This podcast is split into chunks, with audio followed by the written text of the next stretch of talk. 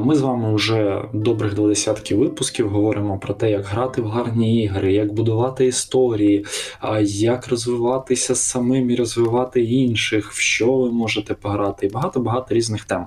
Я хотів би проговорити з вами про те, що кожен з нас, майстрів, вибудовує свій шлях на основі того, що він побачив, почув, пережив, провів і пройшов. І зазвичай нам дуже щастить, ми вибираємо якісний і хороший контент, і на основі нього вибудовуємо свої подальші пригоди, вчимося і подібні штуки. І от, е, дивлячись купу купу різних рейтингів, я знайшов дуже круте аніме, яке багато хто бачив, яке всі хвалять. Насправді воно круте. Full Metal Alchemist. Alchemist, сталевий алхімік, як його переклали українською. Але на свою біду, а можливо на щастя, я вибрав перший, першу версію. Як ви знаєте, є дві версії: є Full Metal Alchemist, а є Full Metal Alchemist Brotherhood. І мені кажуть, казали, що Brotherhood е, він краще. Додивився я гіршу версію, і у мене прямо аж підгоріло в кінці. Давайте спробую пояснити, чому підгоріло. При всій красі історії, яка там розгортається, при всій масштабності історії, яка там розгортається, два її головних героя, брати Елріки, протягом всієї історії абсолютно не міняються. Один із них е, велика металічна Damsel in Distress, яку постійно треба врятувати, яка творить фігню і буквально кілька разів демонструє свої навички. А другий герой е, сильний алхімік зі складним характером, який е, ну, фактично мало чому вчиться новому, просто демонструє, що він все знає, і фактично ніяк не ламає свій характер тільки в двох-трьох моментах. І на виході ми отримуємо все тих же персонажів, які просто проходять красиву офігенну історію. Історія класна, дуже мені сподобалась. Тому я хотів би у вас дуже попросити, коли ви вводите НРІ, то, будь ласка, не забувайте, що крім ваших офігенних історій, які ви вмієте класно розповідати, є ще 5 невеличких хоббітів, які вміють кльово кидати помідори в ворогів, і цим а, п'ятьом хобітам хотілося б змінитися за час цієї пригоди і стати іншими людьми, яким доведеться відплисти потім в Алінор. Тому що якщо цього відплиття не буде і змін не буде, то чи настільки ваша історія була гарною, як вам би хотілося, як вам би здавалося? Одразу е, знаєш, як зроблю е, резюме того, що ти сказав. Е, Full Metal Full, Full Metal Alchemic ми не дивимося. Е, сідаємо, дивимося Наруто, він змінюється. Хіната найкраще, а Рачимару сосьот. Ну, може і так. Наруто насправді в мене Наруто в мене так і не вистачило сил подивитися, якщо чесно, я так час від часу на нього потрапляв, але він у мене в планах. А, Якщо для розвитку теми можна навести приклад а, того, як а, до мене прийшов гравець, а, який сказав: Я сідаю грати гобліна, я буду стріляти з лука і мутить бабло. Все, не волнует.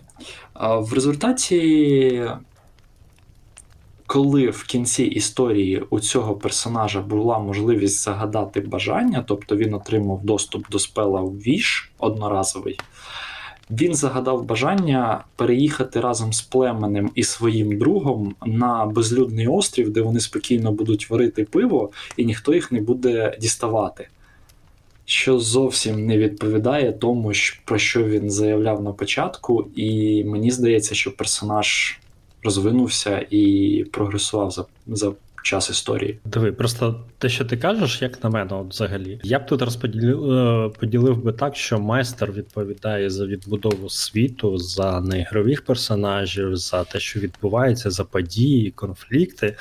Але за розвиток персонажу, вибачте, але як на мене, це відповідальність здебільшого гравця. Звісно, що майстер теж приймає в цьому участь, але в першу чергу це дії і думки гравця, як його розвивати.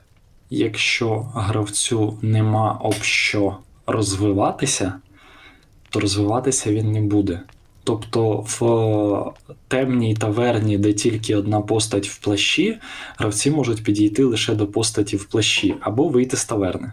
Тому це відповідальність в тому числі і майстра. І так, ми можемо сказати, це все гравець винен, він погано грає в НРІ. Я тут ні до чого, я розказую шикарні історії. Це комплексна проблема.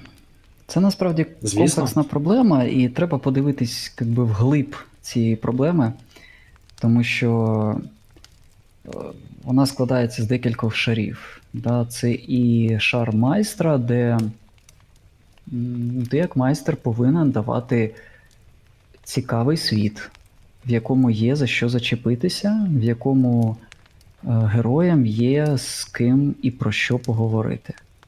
Тобто повинні бути знову ж таки події правильні, логічні, послідовні.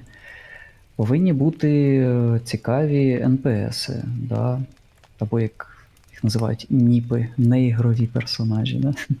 Не знаю, мені НПС, NPC більше подобається.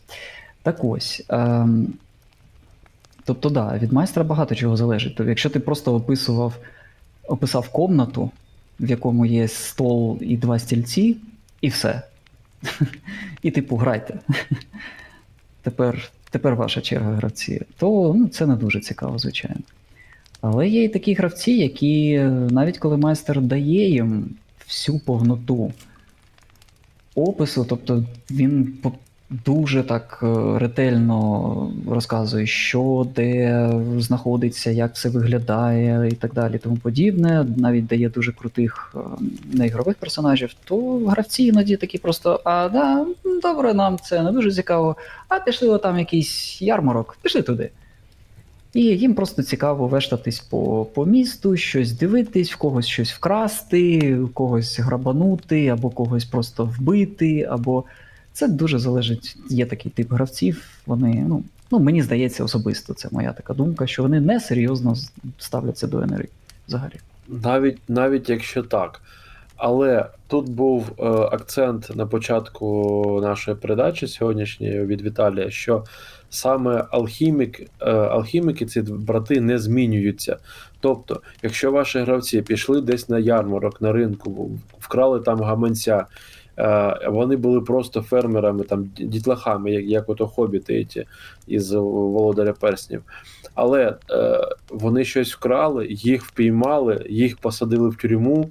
Вони там стали авторитетами з наколками, повертаються до свого ширу і ставлять цих всіх на бабки. Оце значить, що вони, вони не пішли по вашому квесту, вони забили хер на Мордор і на типу персень, але вони змінилися. Отже, е, історія пройшла непогано, я вважаю. Путь героя був пройдений. Не той, який планував майстер, але все рівно. А до речі, якщо я правильно пам'ятаю, про шлях героя ми особливо не говорили. А в нас найбільший спеціаліст е, серед всіх нас по різним таким штукам Борис. А, ось, е, але на сьогодні підготуватися мав я. А, ось тому а в чому заключається путь героя? Путь героя це концепція. Чия концепція?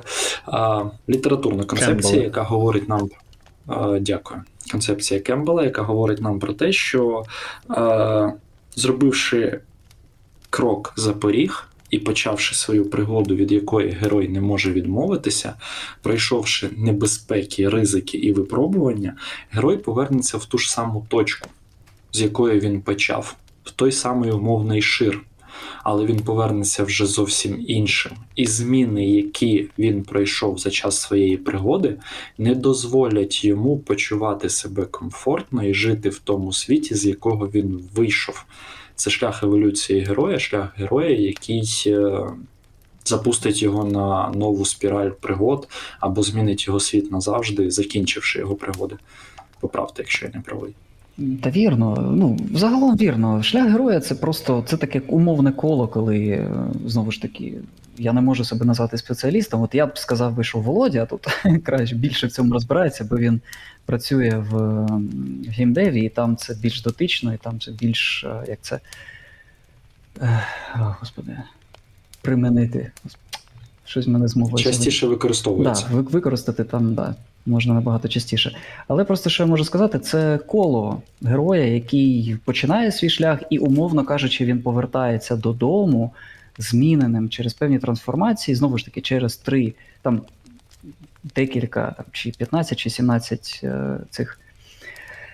Таких точок, через які герой може пройти, але вони умовно поділяються знову ж таки на три великі групи, і, і не всі вони спрацьовують. Це дуже залежить від письменника, чи автора сценарію, чи того, хто придумує цей шлях для певного героя. Але він просто повертається зміненим додому. Так, так чи інакше. Або не повертається, там є така опція. Це як в іграх Hero Zero, в Коріолісі або в Вейзені. Ви починаєте в своїй базі, кораблі або маєтку, е, отримуєте квест, ідете виконувати завдання, і потім е, там вже з напруженими ногами або з рюкзаком з е, якимось спайсом, ви повертаєтесь на корабель чи до свого маєтку, і розкуривши там трубку того ж спайсу або табаку хорошого, ви марокканського, ви вже біля каміну трошки змінилися. І, от, до речі, я коли тільки починав цікавитися сторітелінгом, сценаркою, а у мене потім виникло питання. А от е, ну, той самий Кембл, він же ж е, насправді те, що він зробив, він зібрав купу казок, е, міфічних розповідей. І вивів з там сотень тисяч цих історій подібну структуру. Тобто вони структуровані однаково. І все людство розповідає історії от за цією структурою. І мені стало цікаво, типу, а якого біса, от ми, як, е, як створіння, як люди, зацікавлені от саме в таких історіях. Типу, нас е, цікавить, що нас там приваблюють. От е, той розвиток персонажа. Тут, тут, тут, тут насправді все дуже просто. Я б, е, мабуть, привів, е, навів би е, приклад з еволюції людей. Бо в десь палеозой, мезозой, якийсь там ще зой, ти, умовно кажучи, виходиш з печери і намагаєшся надогнати ну, якусь антилопу або мамонта вбити. Ти переживаєш якісь пригоди, поки ти цю тварину вбиваєш, і коли ти, коли ти повертаєшся додому, у тебе є купа пригод, які ти розповідаєш. Тобто у тебе точка входу, точка виходу, вона, ну, якщо ти вижив, то вона у тебе залишається Тим не менш, це знаєш, якісь корисні історії, тобто, які Не обов'язково будь-які історії. Е, Коли е, ми досить довго, як люди, жили навіть у середні віки, тобто е, процент людей, які взагалі мандрували, був досить невеликий. Це ми лише, от, мабуть, останнє століття ми літаємо, їздимо і так далі. А до цього кріпосне право, там колхозби, е, колхози в Радянському Союзі. Тобто люди взагалі мало, мало зі своїх сил, сіл рухались кудись або з міста. а що це? А як І тому, кінь, пляшка кумису і погнали. ну, давай ми не беремо кочевіку, коч, кочевіки, вони свої юрти за собою тягали, і там трошки Я інше. жартую. А, та, тим більше, що ми е, беремо за основу західну цивілізацію, до якої належимо. Тобто я не пам'ятаю, щоб монголи або казахи, вибачте, браття казахи, видумали наративні якісь жанри, е, щоб створювали всесвітню літературну спадщину. Ну, типу, в них є оповідання, але вони базуються на е, там героїчності тих же казахів. Тобто ми всі е, там врятувати принцесу або шлях героя, це все походить з західної цивілізації. Тому а західна цивілізація базується саме на дом, пригода, дом. Ну, Але типу, це неправда. Тому що О, один із найбільших епосів і один із найпопулярніших і най, най, най, найдовших епосів в світі, написаний китайцями, називається Journey to the West. І оповідає історію про те, як один буддийський монах в супроводі своїх товаришів пройшов весь Китай, щоб доставити реліквію Будди в віддалений регіон. Це дуже чудово, але з якого дива Китай є кочовим. Він не є кочовим, але він не є західною цивілізацією. А е, окей, е, куди тоді повертається головний герой зі своєю свиньою этой бродячий? Якою свиньою? Ну, один із пом- е, йому допомагали свиня з граблями, е, цар е, мавпа, е, этот самий, і хтось ще, ще хтось був. Вони, е, вони там е, до богів йдуть, з Конфуцієм спорять. Про китайську це все знаю. Але е, воно залишилося суто китайським. Anyway, е, мені здається, що ми Воно- дуже далеко відходимо від Ні, теми. почекай, почекай. А, Если Лев, э, на словах ты Лев Толстой, значит, как бы этот самый. Если этот жмых написав вот эту «Война і мір» трилогію, е, він написав більше, ніж Байрон, і більше, ніж Шекспір. е, е, за количеством графоманських слов. Але вибачте, е, базується все саме на нормальній класичній літературі е, Європи. яка, як мені здається, наскільки я пам'ятаю, вона виходить вся з грецької філософії, взагалі з давньої Греції все, все пішло. Поступово, поступово від Це- філософів Все воно виходить з греків. з греків. Да. Тобто, Греки придумали оргии, римляне зачем-то добавили туда женщин. Ну, Повертаючись до розвитку персонажа, я вибач, я мав на увазі не розмір вашого епосу, не величність цього епосу, а те, що е, теорія написання е, книг, рольовок і всього того, що ми обговорюємо, фільмів, мультфільмів, вона базується е, дуже часто саме на європейській традиції. Коли ти йдеш з дому, е, е, знаходиш якісь пригоди, повертаєшся додому, про них розповідаєш. Бо це прям виходить з нашого коріння. повертаючись до теми нашої розмови, про яку я, яку я затіяв 15 хвилин тому, від якої ми дуже далеко пішли в філософію а, і оргії, і подібні штуки. Дуже їх люблю, але. А, чому я про це заговорив взагалі, і про що я хотів би сказати для тих, хто нас слухає? Коли до вас приходять гравці, у них є якась предісторія. Будь ласка, почитайте цю предісторію. І було би чудово, якби в ваших іграх ця предісторія потім якось фігурувала. Дивіться, як на мене, більше за все людей чіпляє в будь-яких історіях, фільмах, в іграх, у чому це конфлікт, те, як відчувають себе гравці, ну, пер- персонажі, я маю на увазі, як, як вони поводяться, що робити, щоб вирішити цей конфлікт, що, як це можна змінити. І те, що ти Віталій кажеш, що у них є передісторія. На, на відміну від фільмів, гравці до вас приходять з власними задумами, які вони хочуть побачити і програ... побачити і програти. А, тому так, дійсно, дослухайтесь до своїх гравців і а, саме до того, що вони хочуть подолати, і через що вони хочуть провести своїх персонажів. Це вкрай важливо.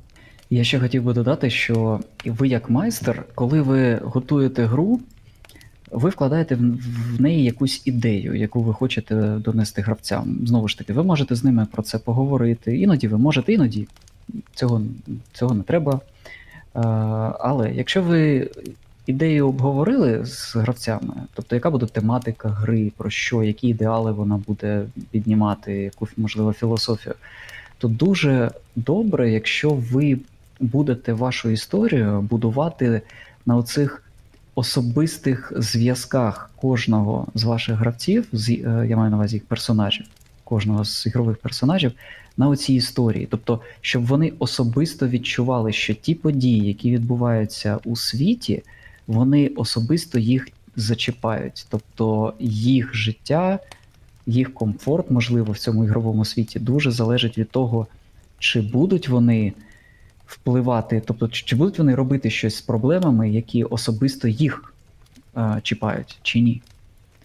І, скоріш за все, так. Бо коли це вже особисте, то цікавість до цих подій буде вище. Так, звісно.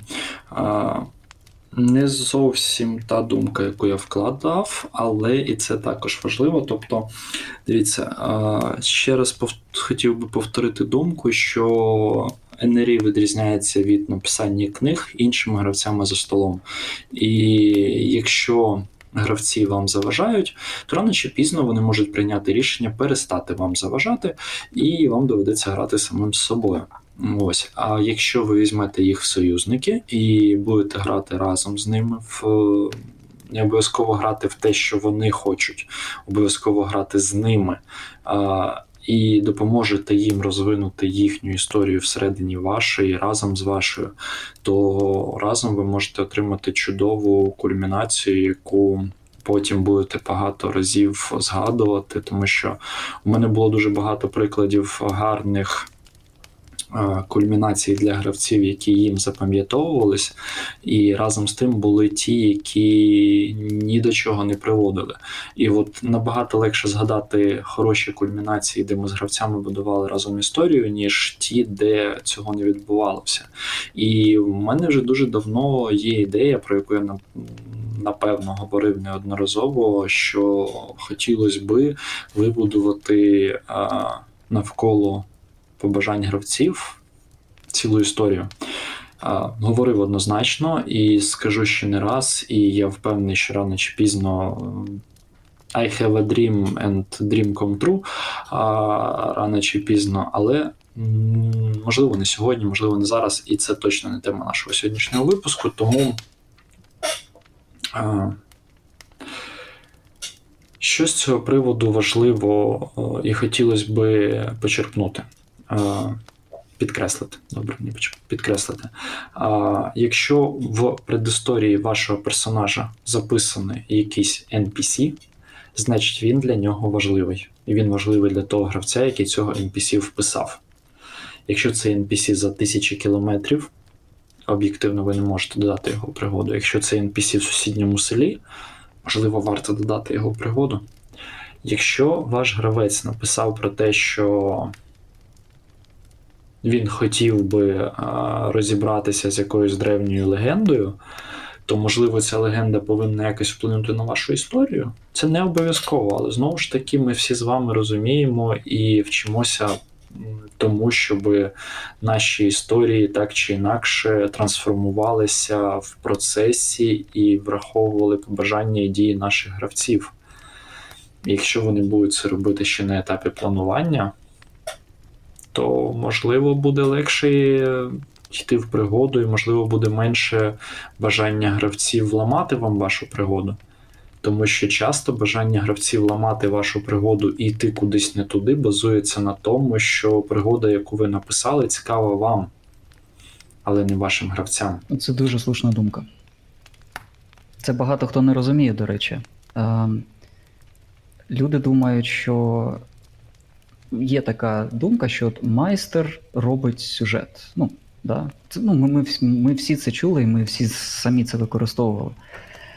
Типу, це що значить? Це значить, є людина, яка от зараз щось напише, гравці приходять, і вони такі сидять і тупо чекають, коли майстер їм ну, просто от дамп такий зробить, типу, нате. І вони такі: о, круто, майстер дав нам якийсь сюжет, тепер ми будемо з ним гратись. І є гравці, які цього хочуть, вони для цього приходять і кажуть, да, прикольно, майстер, давай, ми будемо зараз з цим розбиратись. А є ті, хто кажуть, ну ми щось не зрозуміли, нам це не дуже цікаво, і те, про що ти, Віталій, кажеш. Тобто, давайте ми будемо самі щось там грати, якщо їм це, якщо їм взагалі ця гра, ця гра подобається. Так, саме так. І от, наприклад, якщо ми е, беремо той же Guide of Lazy GM, який розповідає нам про те, як готуватися, що важливо при підготовці, як зробити цю підготовку максимально легкою для майстра, то першим пунктом в цьому гайді стоїть саме а, познайомтесь з персонажами ваших гравців бляха-муха. І подумайте, що б їм хотілося досягнути в цій сесії, будь це ваншот чи будь це кампейн. Тому що а, якщо історія будується тільки від того, що хочеться вам, це не історія ваших гравців.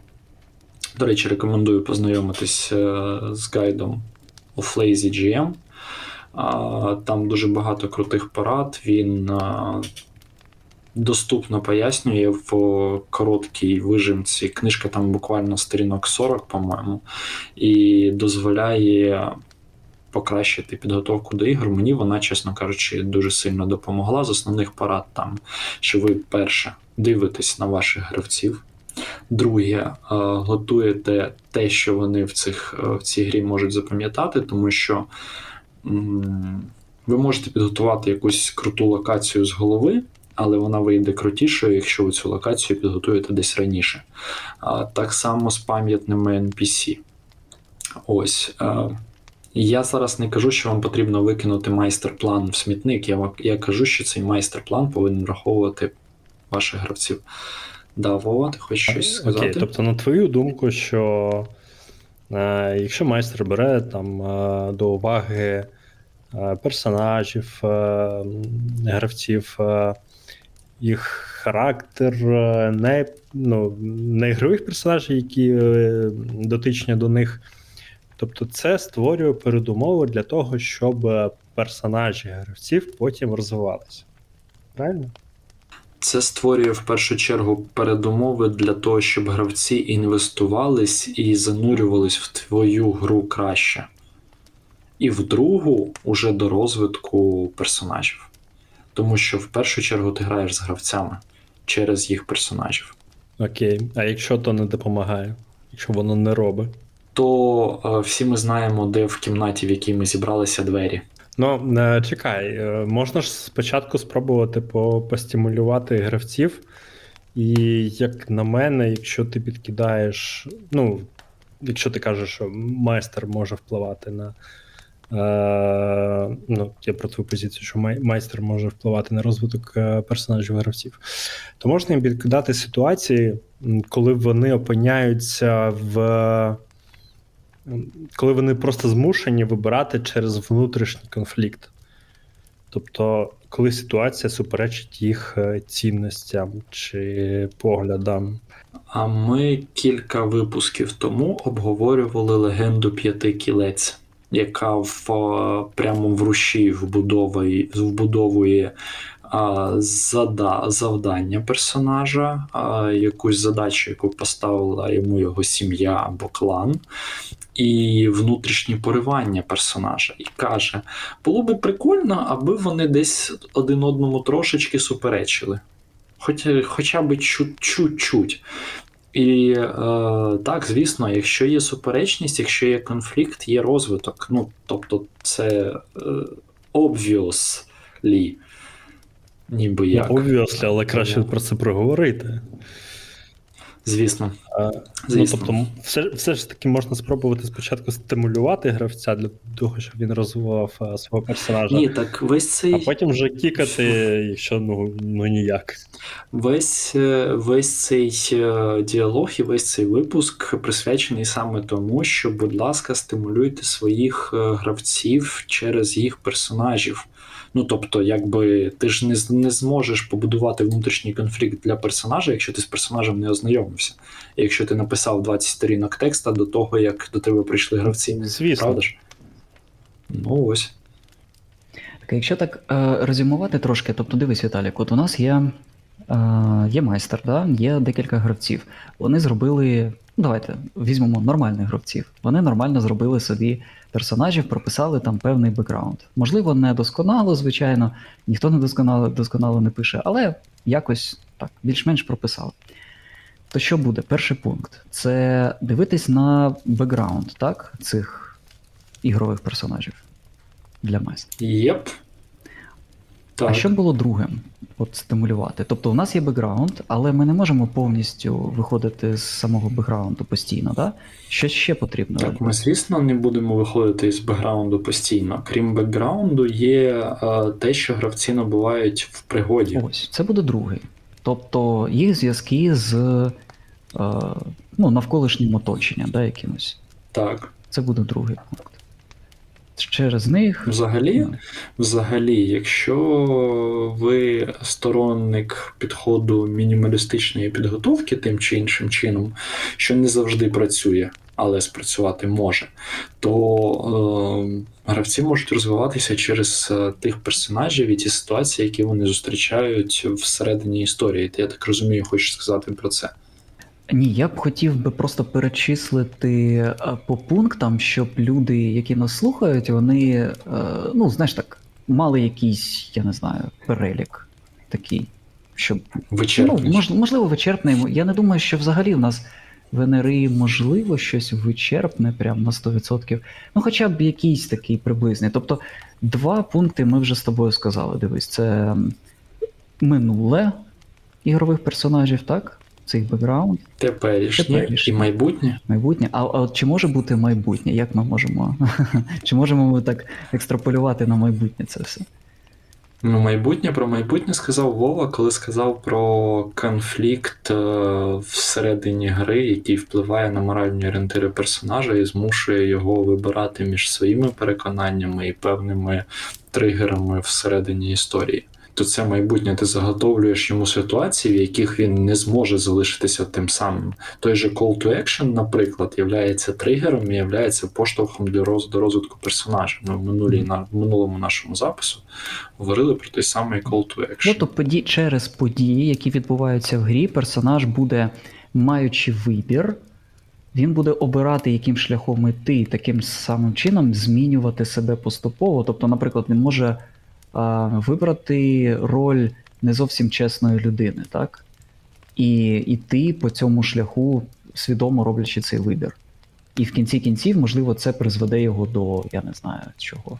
Е, до тюрми.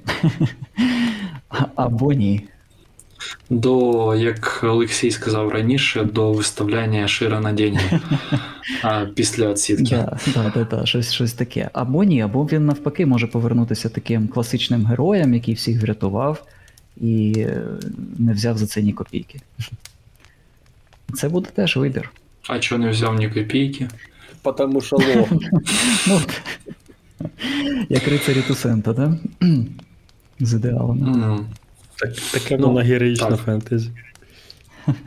Справжні, справжні жмихи завжди беруть гроші. А от штука в тому, от героїчне фентезі, окей, але ж Більбо Бегінс підписався на пригоду за плату, і в нього в контракті було прописано, скільки і скарбів він отримає. І він її отримав. І коли Фродо йшов в пригоду, то перед тим як піти в пригоду, він залишив собі певний статок, на який він потім буде жити. Йому просто скарби були не цікаві. Це не була достатня мотивація персонажа. Як зараз жартують про айтішку, ти можеш платити скільки завгодно грошей, але давай ти пошукаєш нематеріальні стимули. Інакше це не має сенсу. Ну, Фродо він взагалі його ніхто не питав.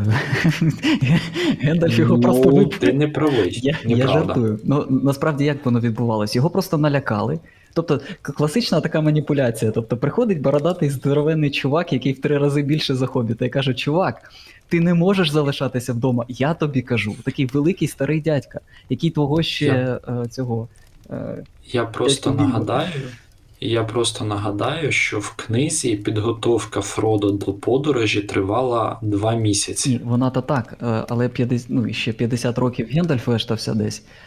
Е, Я просто до того, до того, що він так його налякав, що той просто ну, вимушений був тікати з Шира. Бо він сказав, Ну, чувак, типу, за, за я- тобою я- прийде СБУ, блядь. Тікай нахер, коротше, з села. Я, я, твого, я, твоего, я твоего дядьку ще, короче, посилав, і тебе пошли, да? Гендальф насправді і Більбо нормально намахав. Він всіх намахав, коротше. Такий, Такий, о, такий привіт, задорний чай дідушка тут такі такий. гноми. Да. Ну, у Гендальфа роль така в історії. Він головний рушій. Так, так, так. І тут ми можемо перейти до класичних типажів NPC, але я думаю, що не варто цього робити. А, окей.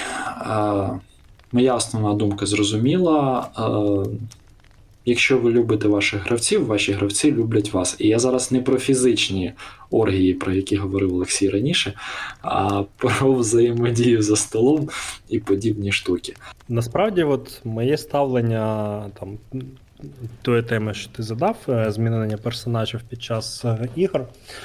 А, Я насправді ну не те, щоб мене там це бісить, коли персонажі гравців не змінюються. Інколи це ок, особливо, якщо ваншот там в принципі про зміну не йде мови.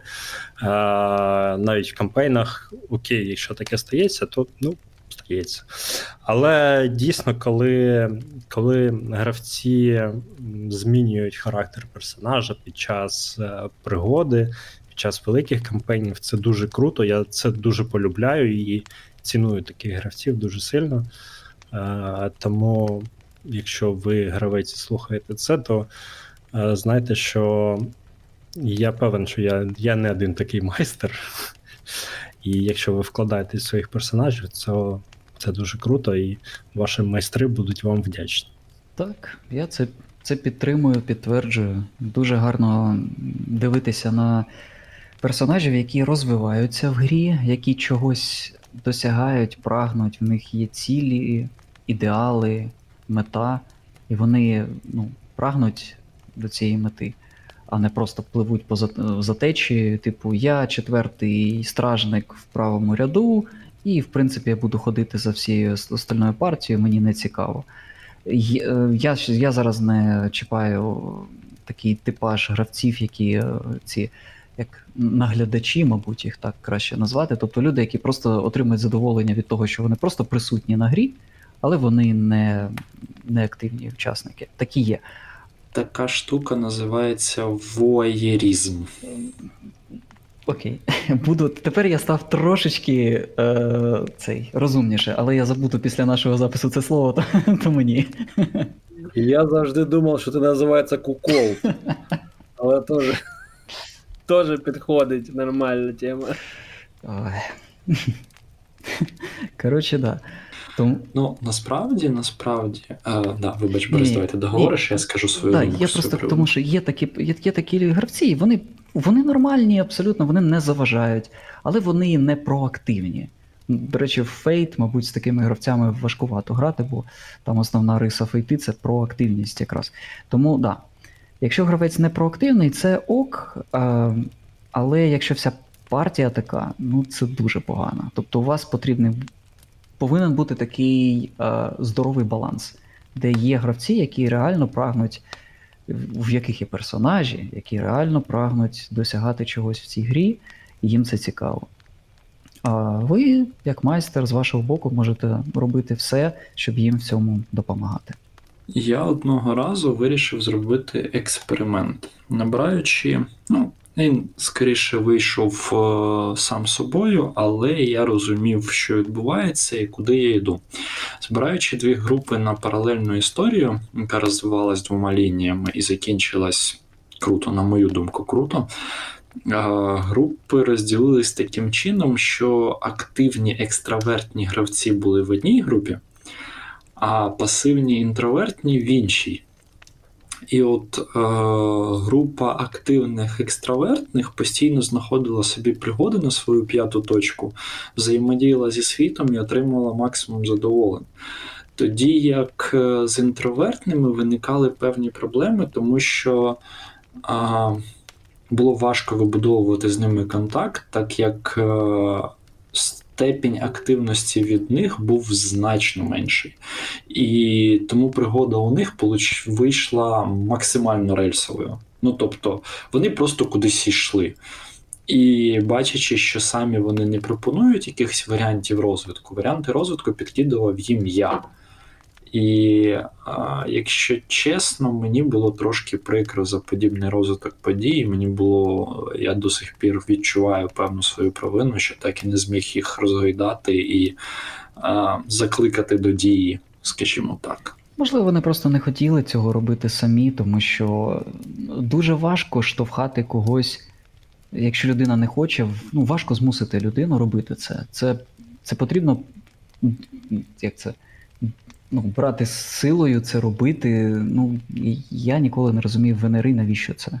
Як казав е, наш безцінний Азіров, он же Азаров, треба е, припинити скіглити, брати лопату до руки і гадавати свою сім'ю.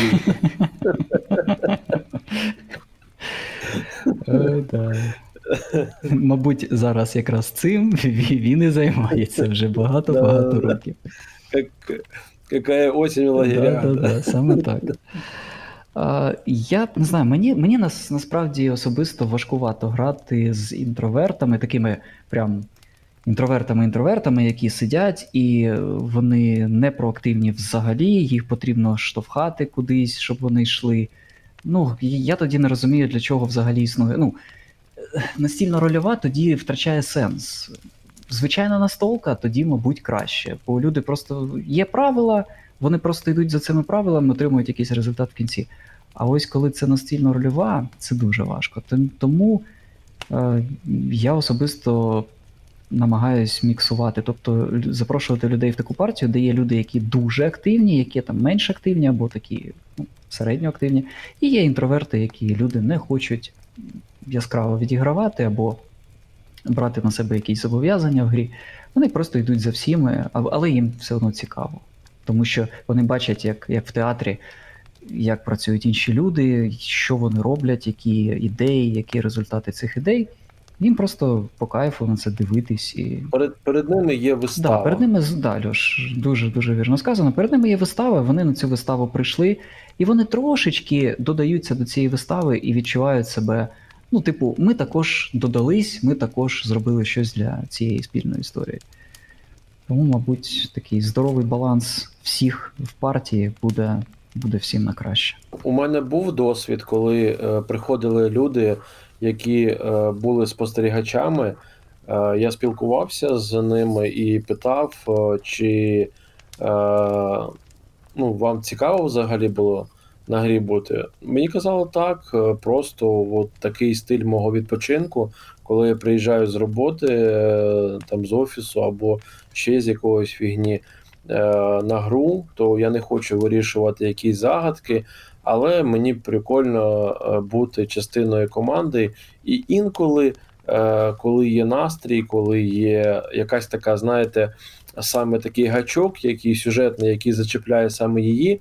Ну там він грає друїдом, який там ходить просто за групою, мовчазний, але тут вибігає ведмідь, і людина така зненацька, там мовчала дві гри. Вона така: Я хочу з ним поговорити. Ти такий, окей, добре, там, і ви з мішкою не, фі- не фігачитесь, а ви вмовляєте його там знайти орків і оторвати їм їбальники. Ну, типу, от е, така собі, коротше, друїд поговорив, і ще дві гри вона мовчить. Але нормально, мішка за неї все порішав. Ну, типу, такі бувають. Але щоб, як Віталій сказав, ціла е, група інтровертів, ну такого в мене не було насправді. Я, я не дуже знаю про що з ними балакати. Я, я замахаюся балакати. Це типу цілу гру. Ну, да. З, з, ним, з, з, ним, з ними треба знати про що мовчати. Ну я просто я, ти розумієш, я як е, дуже такий ледащий майстер, я я люблю ото прийти, вкинути говна на вентилятор, дати їм квест, тобто біж, і вони хай там уже самі самі вирішують, як вони будуть його знаєш, преодолівати. А коли ці люди будуть сидіти, знаєш, кліпати на мене обличчям і такий мастер, розкажи, як ми це будемо робити. Ну, типу, це ж мені треба розповісти, вигадувати, розповідати їм. Ну, таке собі діло. Оце, коли ти сказав майстер, розкажи, як ми це будемо робити. Блін, я просто згадав травматичний для мене досвід, коли у гравців стояла задача а, вбити мера міста. І вони, типу, такі: ну окей, ми прийшли в точку X, що нам далі робити? Я кажу, ну тут місцева якби ячейка а, підпілля, яке готове підняти бунт. Тільки їм треба лідери. Вони такі, угу, і що? Де Я їх знайти? Ну, типа, ну, типа, да, Пішли шукати лідерів. «Ну, Квест на пошук лідера. Ой. Ну, в результаті, ладно, там все, все ж таки вирішилось, але план писав майстер. А, от, майже повністю. Ну, таке. Це був прикольний досвід, насправді, і кампейн все ж таки розвалився. Але то вже зовсім інша історія. Всі гравці чудові, розвиток історії, розвиток персонажів, внутрішній розвиток нас всіх через книги, творчість сумісну а, і одиничну це дуже кльово. І ми дякуємо вам, що ви у нас є активні, неактивні, екстравертні, інтровертні, але в будь-якому випадку чудові люди. Грайте в гарні ігри, бо ви того варті. Слава Україні! Героям слава.